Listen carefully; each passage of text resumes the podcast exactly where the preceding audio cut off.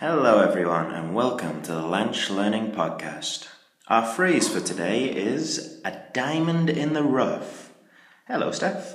So, the phrase a diamond in the rough, what does this mean and where does it come from?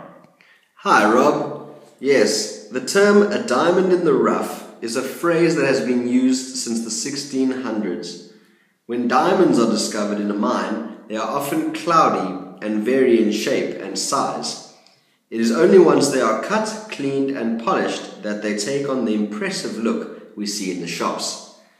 The term a diamond in the rough basically means someone who has a good heart but can be quite rude and has little respect for the law. Oh, great. Thanks, Steph. So, listeners, do you know anyone who is a diamond in the rough?